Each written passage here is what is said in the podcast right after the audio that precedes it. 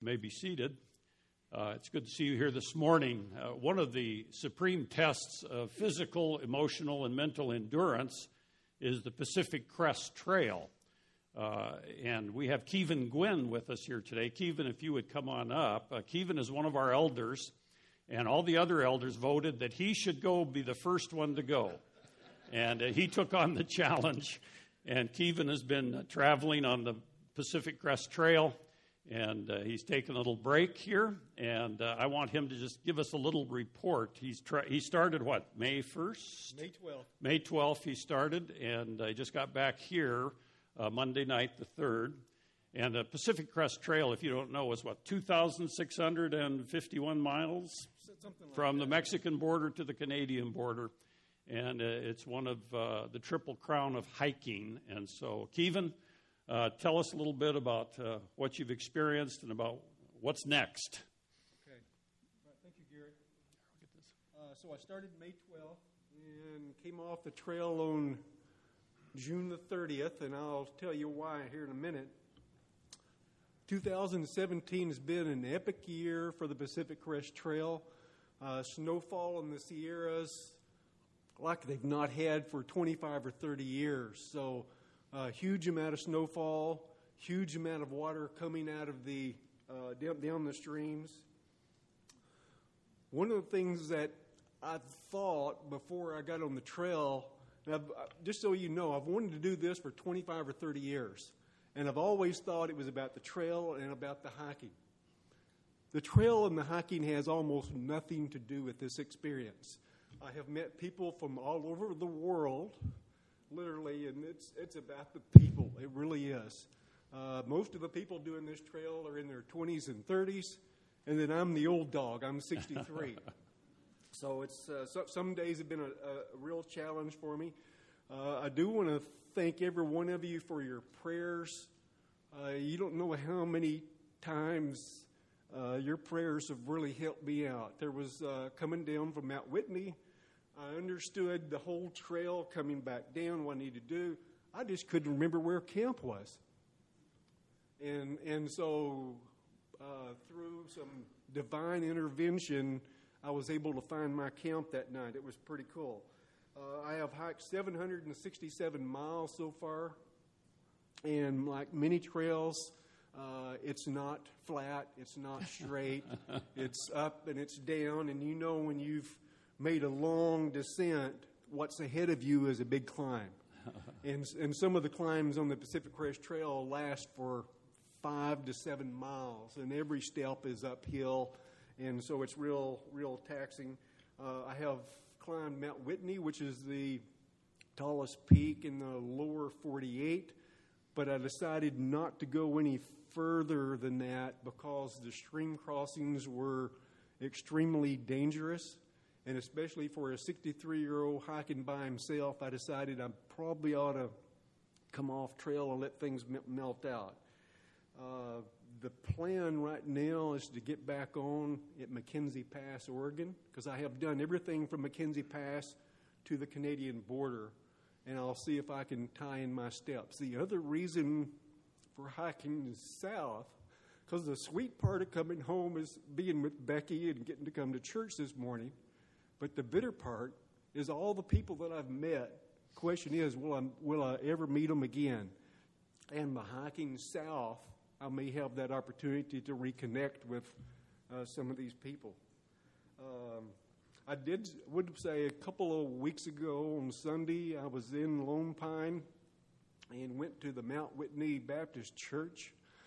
That was uh, very much emotional for me because I hadn't been in church in a while.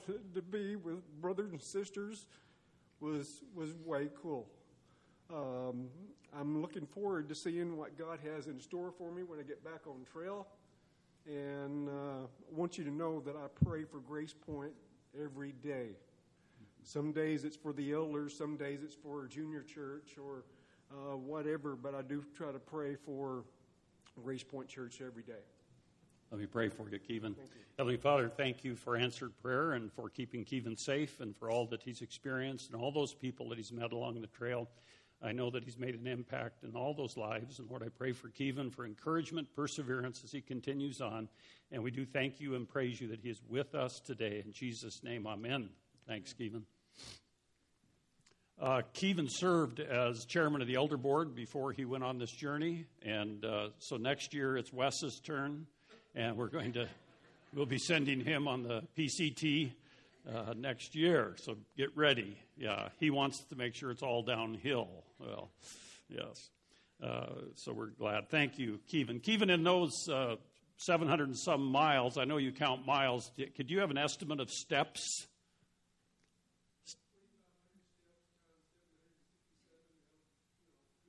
Okay, so those of you who are good at mental math, that's a lot of steps, isn't it? I wear a, one of these uh, accountability wristbands that counts your steps every day. And uh, I know that he's got a lot more steps than I do. I, I usually tie this to the Chihuahua and let her run around. and uh, then it registers on my computer, and I, I get a pretty good step count that way. But uh, it's interesting. I was thinking, uh, Kevin, of all those steps. And today uh, we come to Proverbs uh, 16, verse 18. We've been going through these abominations to God.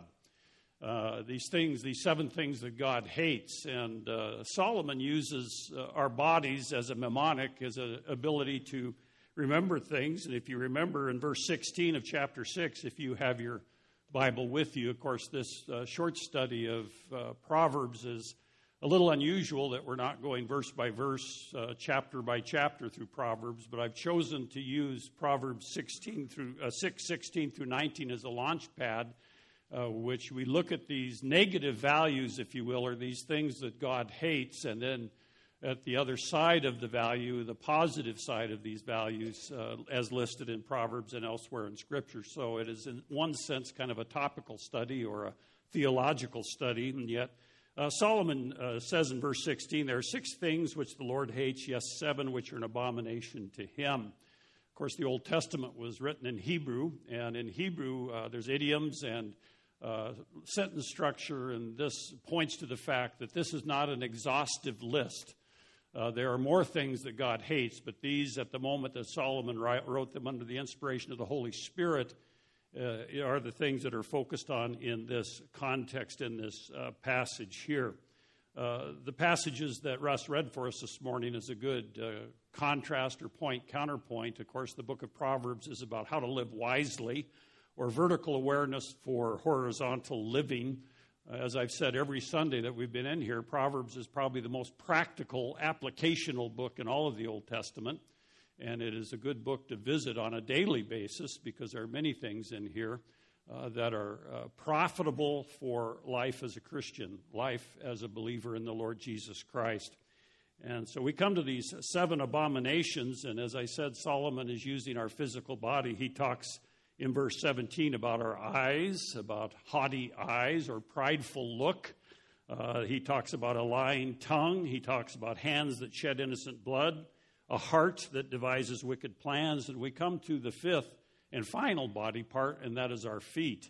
And uh, in, interesting, as I've uh, followed uh, uh Kevin's blogs, as Becky has posted them online on his website, uh, the concern for his feet and if you have done uh, much hiking or have had foot problems, you know how important feet are. And here is this fifth body part feet that run rapidly to evil, feet that run rapidly to evil. Elsewhere in Proverbs, Solomon uses uh, the body and parts of the body to illustrate things, and I'm convinced it was to help the Hebrews of his day, the Jews of his day, memorize Scripture. It helped them to memorize it because they could correlate it with parts of their own physical frame. Chapter 4, verses 20 through 27 as an example. Chapter 6, uh, 12 through 14, just above this passage, is another example. And of course, here in 17 and 18. So it was a mnemonic aid to help people memorize Scripture. Remember, the purpose of the book of Proverbs was to impart moral discernment and discretion, and secondly, to develop mental clarity and perception. In fact, in chapter 1, verse 2, he talks about skill and discipline, or wisdom and instruction. And uh, wisdom is that ability to apply to life the skill, and that's why we call Proverbs a book about skillful living, how to live skillfully. and skill and discipline. And no skill is perfected without discipline. No skill is perfected without discipline. I've watched Kevin over the years prepare for this journey, uh, and I've watched him uh, prepare his body, and he has been disciplined in that. He's the only guy I know who mows his lawn with a backpack of rocks, and uh, you know, and works at his physical discipline. And uh, the skill that he will enjoy is the result of the discipline, the hours he puts in before that, and he is in the process of doing that now. I was thinking of skillful living, skillful living. And uh, you may have never heard of James Deacon White. James Deacon White. Deacon was his nickname, and I'll tell you why in a moment. But he was a baseball player, and he played at the dawn of the professional baseball era. In fact, on May 4th, 1871, James White had the very first hit in the very first game of the first professional baseball league. He hit a double. He was the first catcher to use a mask, and he was the first pitcher to go into a windup before throwing the ball. And over his 20 year career, White played for teams in Cincinnati, Buffalo, Detroit, Boston, Pittsburgh, before joining the team that ultimately became the Chicago Cubs. White would eventually become the oldest player in the Baseball Hall of Fame. Uh, it's not an exaggeration to say that White helped create the game of baseball that we know today. In fact, the inscription on, uh, on James White's plaque in the Hall of Fame, if you were to go there, doesn't begin with the words 19th century star of baseball or premier catcher of his era or led teams to six champions uh, championships although all three of those phrases are in the description. The first words on the plaque are consummate gentleman. Consummate gentleman. He remember played at a time when professional athletes were seen as unsavory hard drinking womanizers James White earned the nickname Deacon uh, for his commitment to his Christian faith and virtue, which were evident to everyone who saw him play. For example, in 1878, the Indianapolis Journal reported that an umpire actually consulted with White on a call, and White was a player on the opposite team in the field about whether the base runner was out. When the opponent complained, the ump declared, and I quote the ump, when White says a thing is so, it is so, and that's the end of it. That's the kind of reputation James White had. In 1886, the Detroit Free Press wrote this about James White No one has ever yet heard Deacon White say a curse word. No one ever saw him spike or trample upon an opponent. No one ever saw him hurl his bat towards the bench when he sw- struck out. No one ever heard him wish an umpire where the wicked never cease from troubling and the weary never give us a rest. and think of it, he goes on to say 19 years of provocation.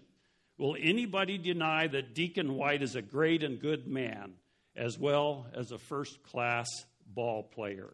Somehow, Deacon White, in the little bit I've read about him, watched his walk, watched his step. And so we come to this passage today and we look at the negative quality that God, the negative value, what does God hate? What does He love?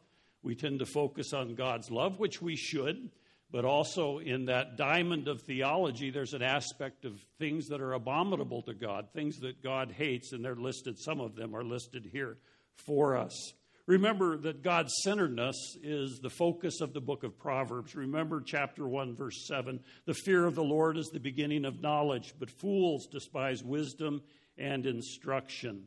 So the thesis is very clear for us. Those who fear God and live by his principles can be assured of his approval and blessing. I was thinking of Proverbs 5:21 where this, the proverb writer tells us for the ways of man are before the eyes of the Lord, and he watches all his paths. The ways of man are before the eyes of the Lord, and he watches all his paths. And so we come to this uh, example of feet that run rapidly to evil are an abomination to God. You know, feet uh, are really uh, a, a description. This is metaphorical language, if you will. Technically, this is called a trope a trope where a smaller part is representative of the larger whole. And we all know that when we talk, we're talking here about feet, uh, even in uh, being called a literal interpretation, we take those figures of speech into consideration when we interpret God's word. And we recognize this is not just a, simply a pair of feet running to evil quickly. This is talking about a whole person. And this is the psalmist's point. He's illustrating it in a way with a metaphor which catches our attention and is very artful. In fact, you often don't think of Proverbs as poetry, but Proverbs is a sense in Hebrew poetry. It is Hebrew poetry, like the Psalms are. And so there's a poetic element here. Uh, Dr. Bruce Waltke has written this very verse catches the note of urgency involved in the crime. No step is spared, no second waste, no second wasted, no base left uncovered for the execution of the plot. Feet that run rapidly to evil. And this is a warning here for all of us to know that all of these things, these things that are listed, these seven things, are a tendency in our sinful flesh, in our human condition. And without Jesus Christ, we are without hope and we are without wisdom. And He's calling us to wisdom. Proverbs 21 2 says, Every man's way is right in his own eyes, but the Lord weighs the hearts. The Lord weighs the hearts. Proverbs 6:28 Or can a man walk on hot coals and his feet not be scorched? There's this issue of the fact that God knows our way. And so God hates feet that run rapidly to evil. He urges caution and thoughtfulness as we go through our life. Of course, throughout Scripture, we see the metaphor of walking or running. Paul, the Apostle Paul, uses athleticism and the athletic games of running and even walking as a metaphor for life itself. And all of us are on a journey.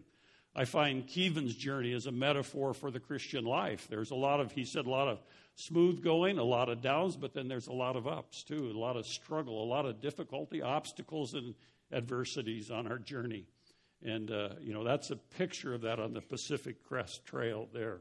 But Proverbs uh, uses the words. I, uh, if you have Bible software on your computer or simply a Strong's uh, concordance, you can start looking up just the occurrences of some English words that are translated for us in the book of Proverbs, like feet, foot, walk, path, and you're going to get a numerous hits. There are many. I have many pages of printouts of verse hits of just some of those words, which are pictures of walking through life itself. Uh, some of the results about feet, feet Proverbs 1:15. My son, do not walk in the way with them, meaning unwise people. Keep your feet from their path. This idea of watching our walk. Proverbs 1:16 for their feet run to evil and they hasten to shed blood. Proverbs 4:26 watch the path of your feet and all your ways will be established. In other words, skillful living, careful living, wise living. Uh, let me give you a few more. Uh, Proverbs 25, 19, or 20, excuse me, Proverbs 19, 2. Also, it is not good for a person to be without knowledge, for he who hurries is errs. And so, this idea of a thoughtful, skillful life, a wise life. When we look at the word path or pathway in Proverbs, we see Proverbs 2:13, from those who leave the paths of unrighteousness to walk in the ways of darkness. We see throughout the book of Proverbs there is a conscious decision, there is a act of the will to follow God or not to follow him. There is an act of the will to live wisely or to live foolishly. And that's where the book of Proverbs helps us make those decisions and tells us from day to day. Proverbs 2:15 Their paths are crooked and all and who are devious in all of their ways. Proverbs 2:19 uh, None go to her return again, nor do they reach the paths of life. In other words, they're not living wisely. So there's lots of warnings about why God hates feet that run rapidly to evil, about unwise living. I was reading about a rescue mention a mission in World War II, one I had not heard of before. And uh, it really relates to the fact that we are on a journey, and we're on a journey together, and we are really, uh, in, in a sense, in the enemy's land. We are all uh, part of a culture and a society that is anti God. And uh, this illustrates this to some point. Uh, it has been called the greatest rescue mission of World War II Late in the war, American uh, airmen and bombers were sent on missions over southern Europe to cripple the Nazis' oil supplies. Hundreds of crews were flying uh, in these bombers and through the storm of anti aircraft shells, and many pilots were forced to bail out and their crews bail out from their airplanes. Uh, the injured airmen drifted by parachute into occupied Yugoslavia, expecting to be captured or killed. Instead, on the ground, there was a remarkable rescue teams were already in place. Serbian peasants tracked the path of these floating flight uh, airmen and their sole mission was to grab them and bring them to safety before the Nazi troops arrived. Risking their own life, the pe- peasants fed and sheltered the downed soldiers, and those rescued uh, were in the friendly hands, but they were still on enemy soil, and they still needed to escape. And uh, this story became known as Operation Halyard. And uh, this daring mission and a secret landing strip and a clandestine evacuation plan those Serbian peasants rescued every single American airman that they could rescue, 500 in all. And uh, to travel to the evacuation site, the airmen had to spend weeks following the Serbian freedom fighters who alone knew the way to the evacuation site. And despite these profound language barriers and difficulties, the direction, the pace, and the destination all the, were all in the hands of the Serbian peasants. The men had been saved from their enemy, they still had to walk to freedom. Uh, this sheds a light on an important spiritual reality that you and I face as Christians. To be rescued from something sets us on a path towards something. You know, He rescued us from the penalty of sin. That's what justification is. Jesus Christ declared us righteous because of what He has done, and we were rescued from the penalty of sin. But yet we are on a destination, and that's why the Christian life on one hand, is an adventure, and it can be difficult at times, just like Kevin's trip on the PCT. And yet there are difficulties, adversities, but there are blessings along the way. For these airmen in World War II, it was a journey of survival. And for us, it's a journey of faith. Uh, we may not recognize it day to day, but yet it is a journey of faith. The one who has saved us has called us to walk and to trust him. He is leading the way, the Lord Jesus Christ. He alone knows the destination and the arrival and the time we will arrive, and that we are in this process, and He is with us, this adventure, and Christ calls us to follow Him. The Apostle Paul describes this active view of the Christian life in his letter to the Ephesians, urging them to walk in a manner worthy of the calling with which you have been called. And that is a picture of the Christian life. So, what about the positive forms? If God hates those feet that run rapidly to evil. What is the positive side? In the book of Proverbs, we have many, many, many encouragements, exhortations, blessings about this idea of walking, you know, this idea of living the Christian life. Proverbs 1:15, "My son, do not walk in the way with them. Keep your, keep your feet from their path or the evil path." Uh, watch your path in Proverbs 4:26. Watch the path of your feet, and all your ways will be established. Chapter 3, verse 6. In all your ways acknowledge him, and he will make your paths straight. Proverbs 3:17. Her ways are pleasant ways, and her paths are peace. And that's the uh, the humanization of wisdom referred to in the female feminine form. Proverbs 4:11 I have directed you in the way of wisdom I have led you in upright paths. Proverbs 4:18 But the path of the righteous is like the light of dawn that shines brighter and brighter until the full day.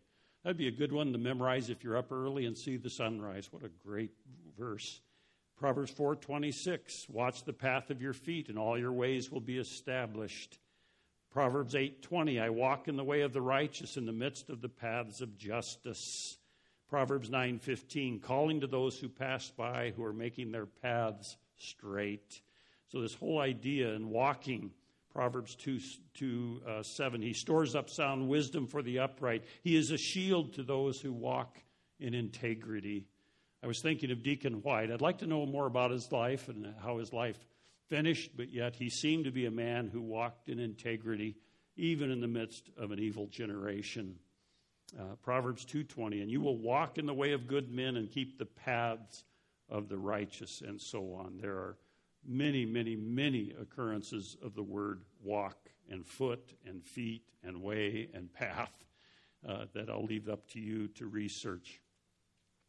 The word pictures of Solomon make it clear that uh, the imaginations of our hearts determines whether we will be creatively good or creatively evil. Again, that's that act of the will, that decision of the mind that this is how I'm going to live out my life. And for those who believe in the Lord Jesus Christ, our course is set. Our banner should fly high the banner of joy and the banner of the Lord Jesus Christ in our lives. Uh, God's people should have uh, cleansed feet, according to John 13, beautiful feet, Romans 10, prepared feet, Ephesians 6, obedient feet, Genesis 13, and we will bring a blessing to God as we follow those things. I was reading uh, about tightrope walkers. I remember as a child going to the Barnum and Bailey Circus in Denver down at the Coliseum, and uh, I just read that the circus is done, at least on the big scale, like it is. Uh, but uh, I was always fascinated by the tightrope walkers with uh, going across that thin wire uh, just on their feet with maybe a balance bar or maybe carrying somebody else. Uh, but there's a special word for them, and I just learned that this week. Uh, those who do these amazing feats on the high wire are called funambulists. Funambulist, F U N A M B U L I S T S. I don't know why, but uh, starts with fun, so maybe that has something to do with it. Uh, but in his book, uh, Dan Thurman, his book is entitled Off Balance on Purpose. He's a business leader and he's kind of an amateur funambulist. he has written that these daredevils are constantly making small critical adjustments, lifting their free leg as a counterweight, raising and lowering their arms, adjusting the pole. A good funambulist is never truly at rest or on balance, he writes. As a matter of fact, they are perpetually off balance, making adjustments that bring them through a point of balance only to re- readjust on the other side. Most of their movements are so subtle that they are imperceptible to the audience. They make it look effortless. But Thurman says it's not nearly as easy as it looks. So, how do they maintain their balance? He continues, and I quote him when new students step onto the rope or cable, they almost always begin with the same flawed game plan. They stare downward at the wire to ensure that they have the proper footing, and so they fall. So, what is the solution to this dilemma? If you have ever closely watched professional tightrope walkers, you may recall that they never look down at their feet or wire or either side at their hands or at the balance pole. Rather, they keep their head up, they look forward toward the goal, the faraway platform in front of them. And for you and I, as believers in Jesus Christ, we need to keep the long view to remember that even though our steps may falter, we lose our balance, uh, we get out of whack on some days. If we keep our eyes up, keep our face towards the goal, the Lord Jesus Christ, He is carrying us there. And we need to follow Him, and we will walk in the wisdom of what Solomon describes here in Proverbs. Let's pray. Heavenly Father, thank you for your word this morning.